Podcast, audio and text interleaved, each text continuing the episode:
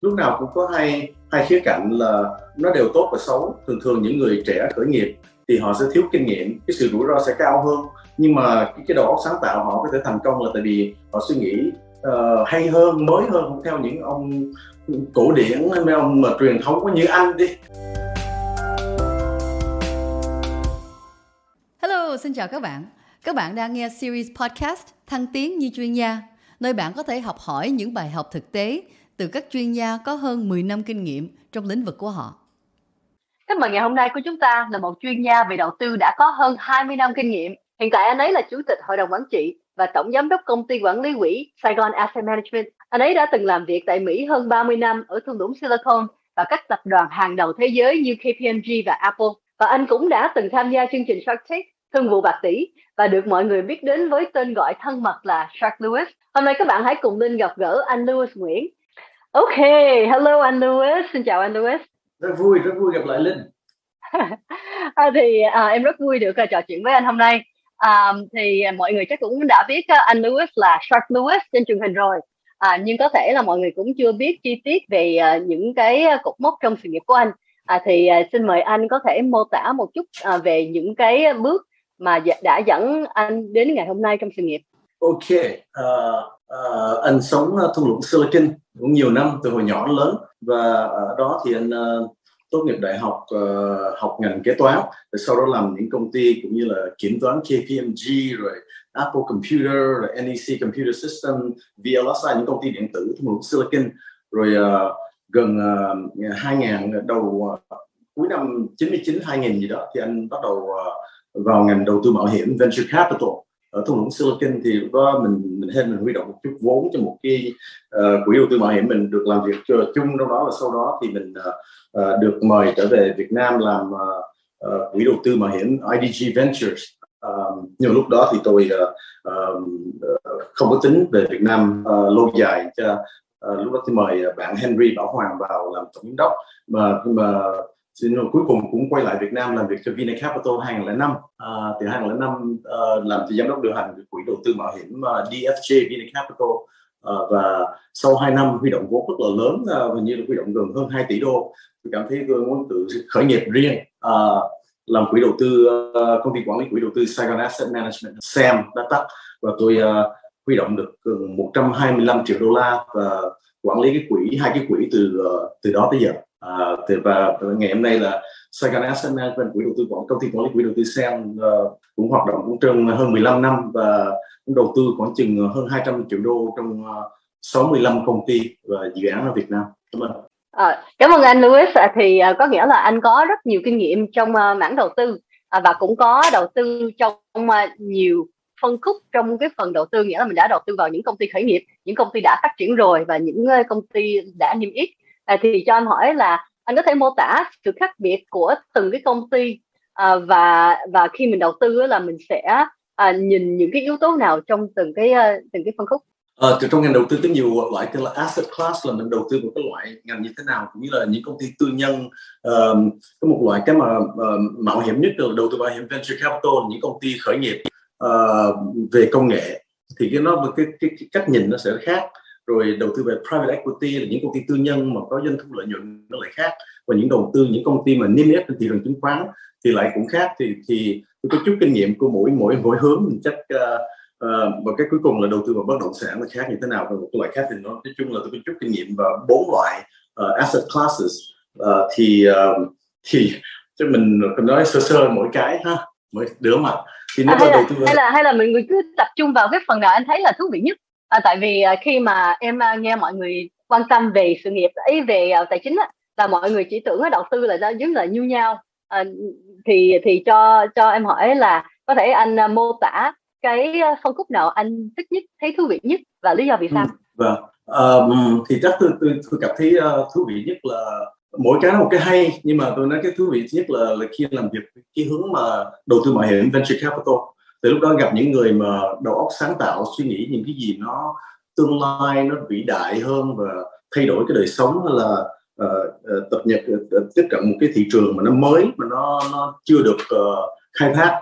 Trong khi đầu tư vào chứng khoán còn trong cái thị trường nó đã vững bền rồi, hay là cái đầu óc những giám đốc những công ty mình niêm yết trên sàn họ truyền thống hơn, thì gặp gỡ những bạn trẻ đầu óc sáng tạo nó cảm thấy vui hơn và hay hơn, và nó liên quan đến tương lai.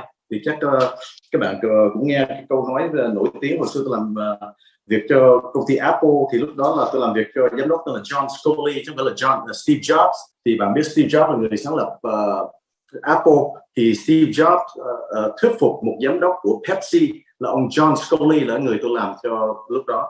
Thì cách thuyết phục John Sculley lúc đó là tổng giám đốc của Pepsi, thì Steve Jobs cái công ty Apple đang phát triển lên, ông thuyết phục tổng giám đốc công ty Pepsi vào. Thì ông nói cái gì để thuyết phục ông này vào? Thì ông nói là ông muốn thay đổi thế giới bằng làm việc với chúng tôi, làm những công ty sáng tạo, hay là ông muốn tiếp tục bán nước ngọt suốt cuộc đời?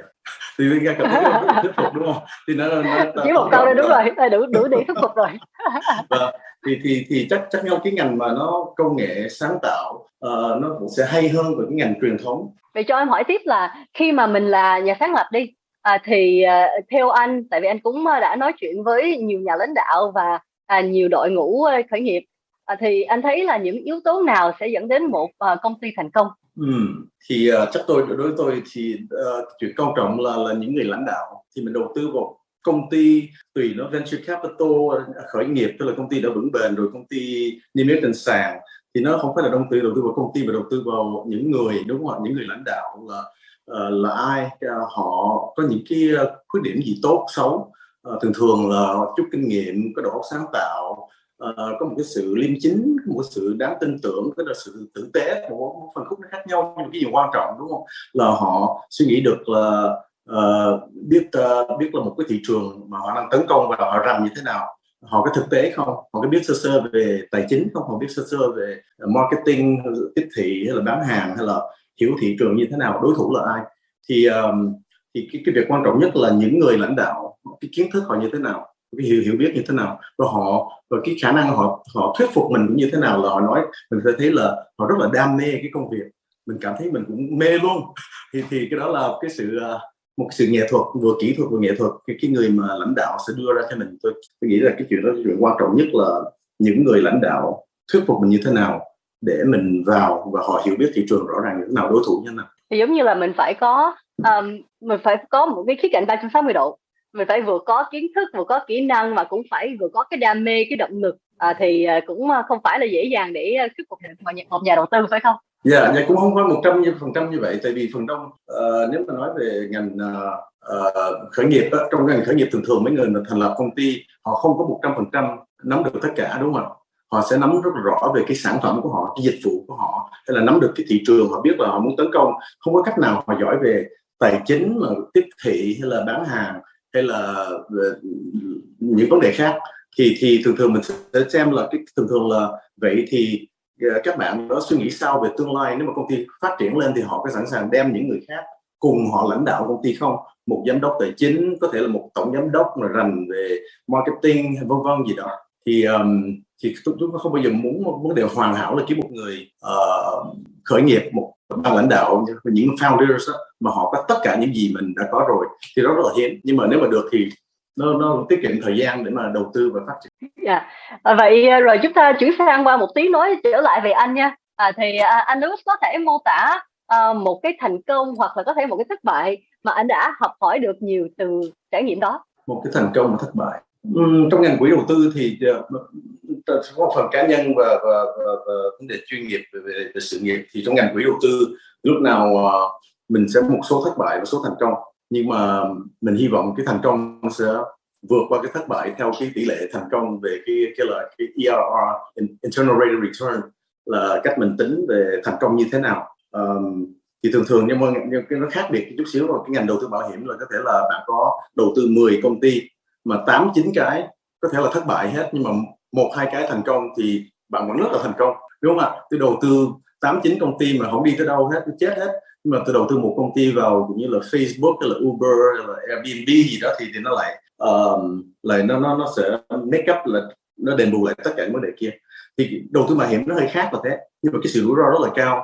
Bởi vậy mình lúc nào cũng cân nhắc các bạn là phần đông các tỷ lệ mà thành công cho những công ty khởi nghiệp rất là thấp, nhưng mà mình vẫn muốn ủng hộ cái ngành đó, tại vì nó là một vấn đề tương lai của Việt Nam, một phần rất là tốt cho cái ngành công nghệ và sự phát triển của giới trẻ và nước Việt Nam. Thì trong cái vấn đề thành công thì chúng tôi thành công trước giờ thì có một số công ty thành công cũng ERR có khoảng chừng từ 400% ERR, nhưng mà cũng sự may mắn là mình vào lúc nào thời điểm nào những công ty niêm yết trên sàn. Mình nói về những công ty khởi nghiệp thì từ thành công thung lũng của Silicon nhiều hơn. Thì IDG thì nổi tiếng là đầu tư vào VNG, Zalo, Zing vân vân. Còn DFJ VinaCapital đầu tư vào nổi tiếng nhất là J1. IDG cũng đầu tư vào một đối thủ tương tự nhưng mà không thành công như vậy. Mình thì mỗi ngành khác nhau, là tôi nói sự thành công nhất là chắc là hồi xưa tôi cũng Silicon, tôi đầu tư một công ty phần mềm, nó tăng lên, nó niêm yết xong nó tăng lên mấy chục lần thì mình được một sự thành công ở trong đó. Nhưng mà về thất bại thì cũng rất là nhiều. Tôi đầu tư vào cầu Phú Mỹ đi ở ngoài quận 7, mất rất là nhiều tiền. Những vấn đề khác, đầu tư vào Mỹ Châu vân vân, nhiều lúc mình cũng có thành công nhưng mà mình không nhìn lại là quá thất bại, nhưng mà nhìn nó một cái bài học mà mình rút kinh nghiệm và lần sau mình sẽ làm tốt hơn. Anh có thể chia sẻ một trong những cái bài học đó để cho các bạn, nếu mà họ đang gặp phải những cái cùng cái vấn đề, họ sẽ quyết định dùng dựa trên cái lời khuyên của anh để quyết định. Thì anh nãy nói là có một vài cái bài học, thì em xin một vài cái bài học đó để chia sẻ cho các khán giả hôm nay. Vâng, thì cái bài học mà đau đớn nhất cho tôi là cái hợp đồng. Nếu cái hợp đồng nó không có chặt chẽ thì mình sẽ bị thất bại lâu dài.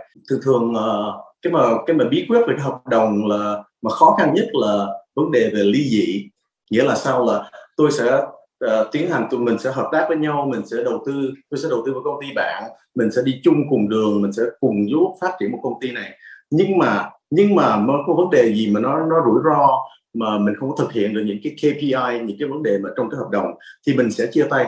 Cái đó là cái chuyện khó nhất, là mình suy nghĩ vấn đề chia tay. Chia tay nghĩa là sao? Mình chia tay thì mình sẽ tính toán như thế nào, mình rút lại vốn như thế nào, mình sẽ, nếu mà ly dị mà chia tay mà mệt quá thì mình sẽ gặp ở tòa án nào, Singapore hay là Việt Nam, hay là dùng trọng tài để giải quyết. Thì cái đó nhiều vấn đề cần suy nghĩ mà rất là khó để nói chuyện trong khi mình đang đam mê làm việc với nhau mà tự nhiên nói vấn đề ly dị, đúng không ạ? Thì cái đó khó nhưng mà cần phải làm, và cái luật sư phải rất là giỏi, tại vì một vài vấn đề mà luật sư không có hiểu cái ngành này, không có rõ về những cái kiến trúc và cái structure của cái hợp đồng, nó sẽ gây ra vấn đề ưu phiền lâu dài. Đó là một. Còn cái thứ gì là đối với những founder, tôi cảm thấy là làm ngành khởi nghiệp đó, thì từ lúc đầu mình phải rõ ràng về cái phân bổ về cổ phần hay là cái trách nhiệm.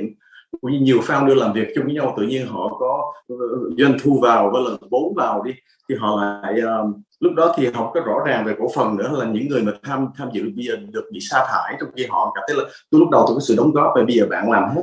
Thì một lời khuyên là khi mà khởi nghiệp á, thì trong vòng những tháng đầu hay là những năm đầu á, mình phải giải quyết vấn đề là cái hợp đồng giữa chia sẻ và cổ phần trong công ty, và ai trách nhiệm cái gì, ai đóng góp cái gì, nó phải rõ ràng từ lúc đầu.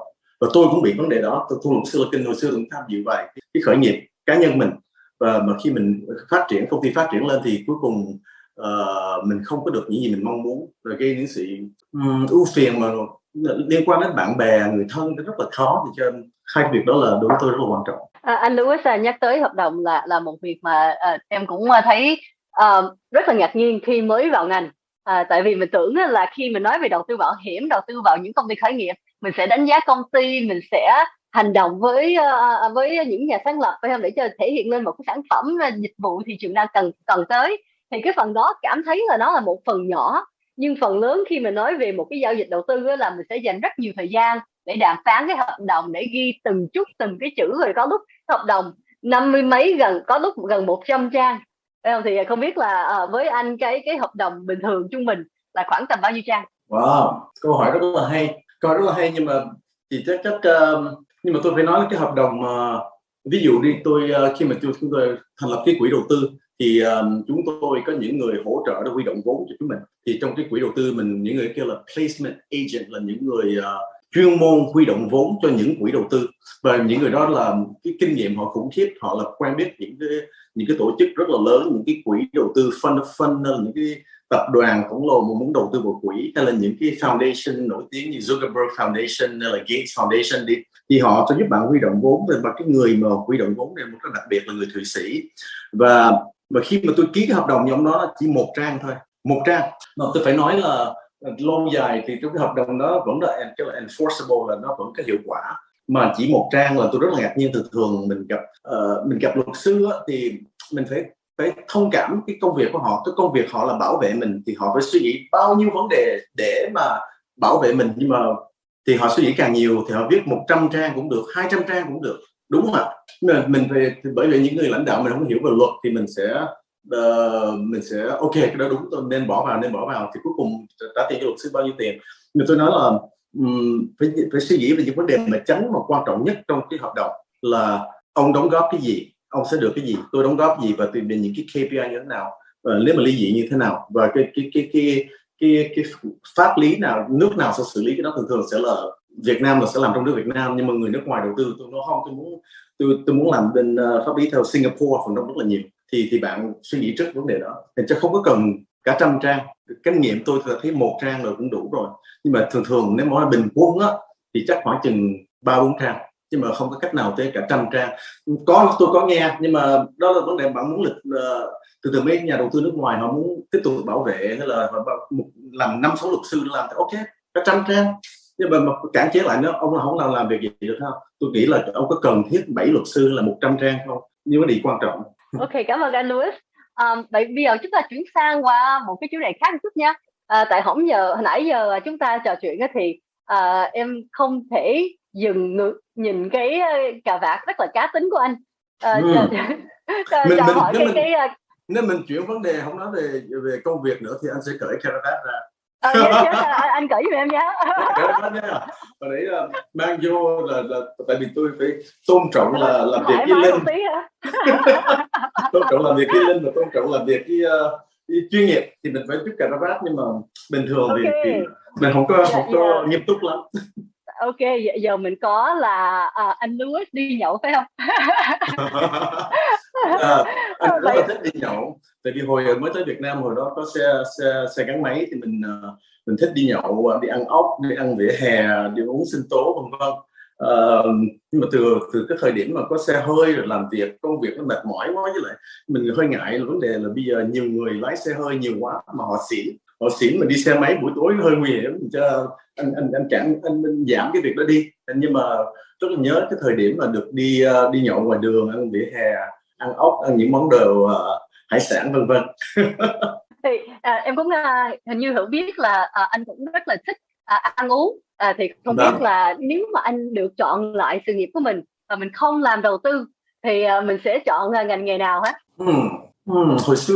Hồi trước khi anh bắt đầu đi học là thì anh muốn làm rất là lạ, nhưng mà cái tuổi trẻ thì mình muốn làm công an. Trời, nghe không? Làm công an thì ba mẹ lúc đó nghĩ ba mẹ công an bên Mỹ nó hơi nguy hiểm, tại vì thì ba mẹ không có cho. Rồi sau đó mình tính là suy nghĩ làm là người dạy đánh tennis chuyên nghiệp ở cái đảo nào đó, vậy mấy bà già đánh tennis mấy đứa trẻ đánh đảo hả? Dạy tennis ở ngoài đảo, một cái resort hay cái chỗ nào đẹp, mình thấy đời sống thư giãn, mình vậy đó, mình mê đánh banh, đánh tennis, nên giúp mình tập trung khi mình bị stress vân vân. Nhưng mà cuối cùng làm sao? Con trai duy nhất trong gia đình lúc đó thì mình phải trách nhiệm, thì mình phải là có công ăn việc làm gì nó xứng đáng, chọn ngành kế toán, tài chính vân vân mình bước vào. Nhưng mà thiệt ra cái yêu thích mình nó gì vẫn liên quan đến nghệ thuật hơn. Trong gia đình anh ai cũng nghệ thuật, trừ anh là người kinh doanh. Nhưng mình nói là cái lúc đầu như thế, nhưng mình nói về chọn cái ngành nghề thì anh nghĩ là nếu mà anh biết là tôi là người rất là thích thực phẩm, chắc các bạn thấy trong Shark Tank vân vân về để hết food hay là hoa nắng, thì tôi là người thích đồ ăn, thì tôi no cách mấy bạn để đồ ăn trước mặt tôi mà ngon thì sẽ tiếp tục ăn, đúng không ạ? Hay là đồ một cái sở thích không bao giờ nói đâu hả? Thì nhưng mà nếu mà không có làm việc nữa thì bên Mỹ có một cái ngành nó tên là food critic. Food critic là những người mà đánh giá thực phẩm. Những người này là được một tờ báo, có thể là blogger, mà họ đi những cái nhà hàng mới, hay là từ từ mấy nhà hàng mới, hay là nhà hàng nổi tiếng, họ tới họ ăn một món ăn âm thầm, không có báo nhà hàng nó biết. Rồi sau đó họ viết về cái bài đó là cái món ăn này ngon như thế nào, bạn có nên đi hay không. Thì cái ngành này không được trả nhiều tiền lắm, cái lương rất là thấp. Thành ra tôi nghĩ là nếu mà ngày nào đó tôi được cái sự tự do tài chính, độc lập tài chính đi, chưa tới ngày đó, vẫn còn hơi lâu. Nhưng mà nếu ngày nào tôi được ngày đó thì tôi sẽ làm trở thành food critic hay là người đánh giá thực phẩm. Okay, rất hay, rất hay. Vậy cho hỏi thêm một tí, tại vì có nhiều các bạn trẻ họ cũng rất là đang băn khoăn là có nên đi theo cái đam mê hay là có nên phải đi một cái hướng mà mình có trách nhiệm, mình phải tạo những cái nền tảng trước. Thì tôi nghĩ nó tùy người, tùy người thì lúc nào cũng có hai khía cạnh là nó đều tốt và xấu. Thường những người trẻ khởi nghiệp thì họ sẽ thiếu kinh nghiệm, cái sự rủi ro sẽ cao hơn, nhưng mà cái đầu óc sáng tạo họ có thể thành công là tại vì họ suy nghĩ hay hơn, mới hơn, không theo những ông cổ điển, mấy ông mà truyền thống có như anh đi, là anh kiểu là old school, là thế hệ sau rồi. Trong thế hệ mà millennial hay là generation Z là X thì họ rất là họ suy nghĩ rộng rãi hơn. Thì cũng như là mấy năm trước đâu có ngành nào mà nói về là chuyên môn làm KOL hay là mấy ngành chuyên môn về marketing trên mạng hay bán hàng trên mạng, đúng không? Cái thời điểm mà anh lớn lên, sống lên thì chuyện đó không bao giờ suy nghĩ tới được, mà bây giờ lại có. Và những công ty mà đã bùng nổ unicorn đó là chuyên môn ngành đó, nhưng mà cùng lúc cái sự rủi ro sẽ rất là cao. Thì theo kinh nghiệm của tôi, và tôi nên khuyên chút xíu là nên bạn có thể là nên cân nhắc, có thể làm chút công việc đi để hiểu biết về một cách hoạt động một công ty như thế nào, về sự thách thức về doanh thu, bán hàng, sản phẩm, trách nhiệm với khách hàng khi họ trả lại cái quan điểm mà khi khách hàng vào cái website của mình, vào cái tiệm của mình như thế nào, mình đối xử với sự khác biệt của sản phẩm và dịch vụ của bạn với những đối thủ, những ngành khác, và hiểu biết chút xíu về tài chính, hiểu biết về sales, marketing, tiếp thị, bán hàng, và mình ủng hộ phía sau mà, rồi để chút kinh nghiệm, rồi sau đó khi mình khởi nghiệp mình sẽ chững chạc hơn. Nhưng mà cái đó là cá nhân của tôi thôi, nhưng mà tôi vẫn thấy những người rất là thành công khi họ khởi nghiệp. Thì nó có hai khía cạnh, chắc phải tùy bạn. Rồi, cảm ơn anh Louis. Tới lúc này thì chúng ta cũng kết thúc cái phần hôm nay. Linh cũng muốn nói chuyện với các khán giả. Nếu mà các bạn đang muốn thuyết phục được anh Louis để đầu tư thì có thể cái hướng đi là phải gửi đồ ăn cho anh Louis, phải không? Thì các bạn hãy nhớ cái việc này nha. Rồi, vậy hôm nay rất là cảm ơn anh Louis đã dành thời gian trò chuyện với chúng ta. Vâng, nếu bạn có gửi đồ ăn thì xin vui lòng nhắn tin đến gửi địa chỉ đàng hoàng, tại mình muốn rất là thích ý tưởng đó. Rồi, vậy cảm ơn anh Louis và cảm ơn các bạn đã tham gia, và hẹn gặp lại trong chương trình kế tiếp. Bye bye nha. Ok, cảm ơn các bạn nha.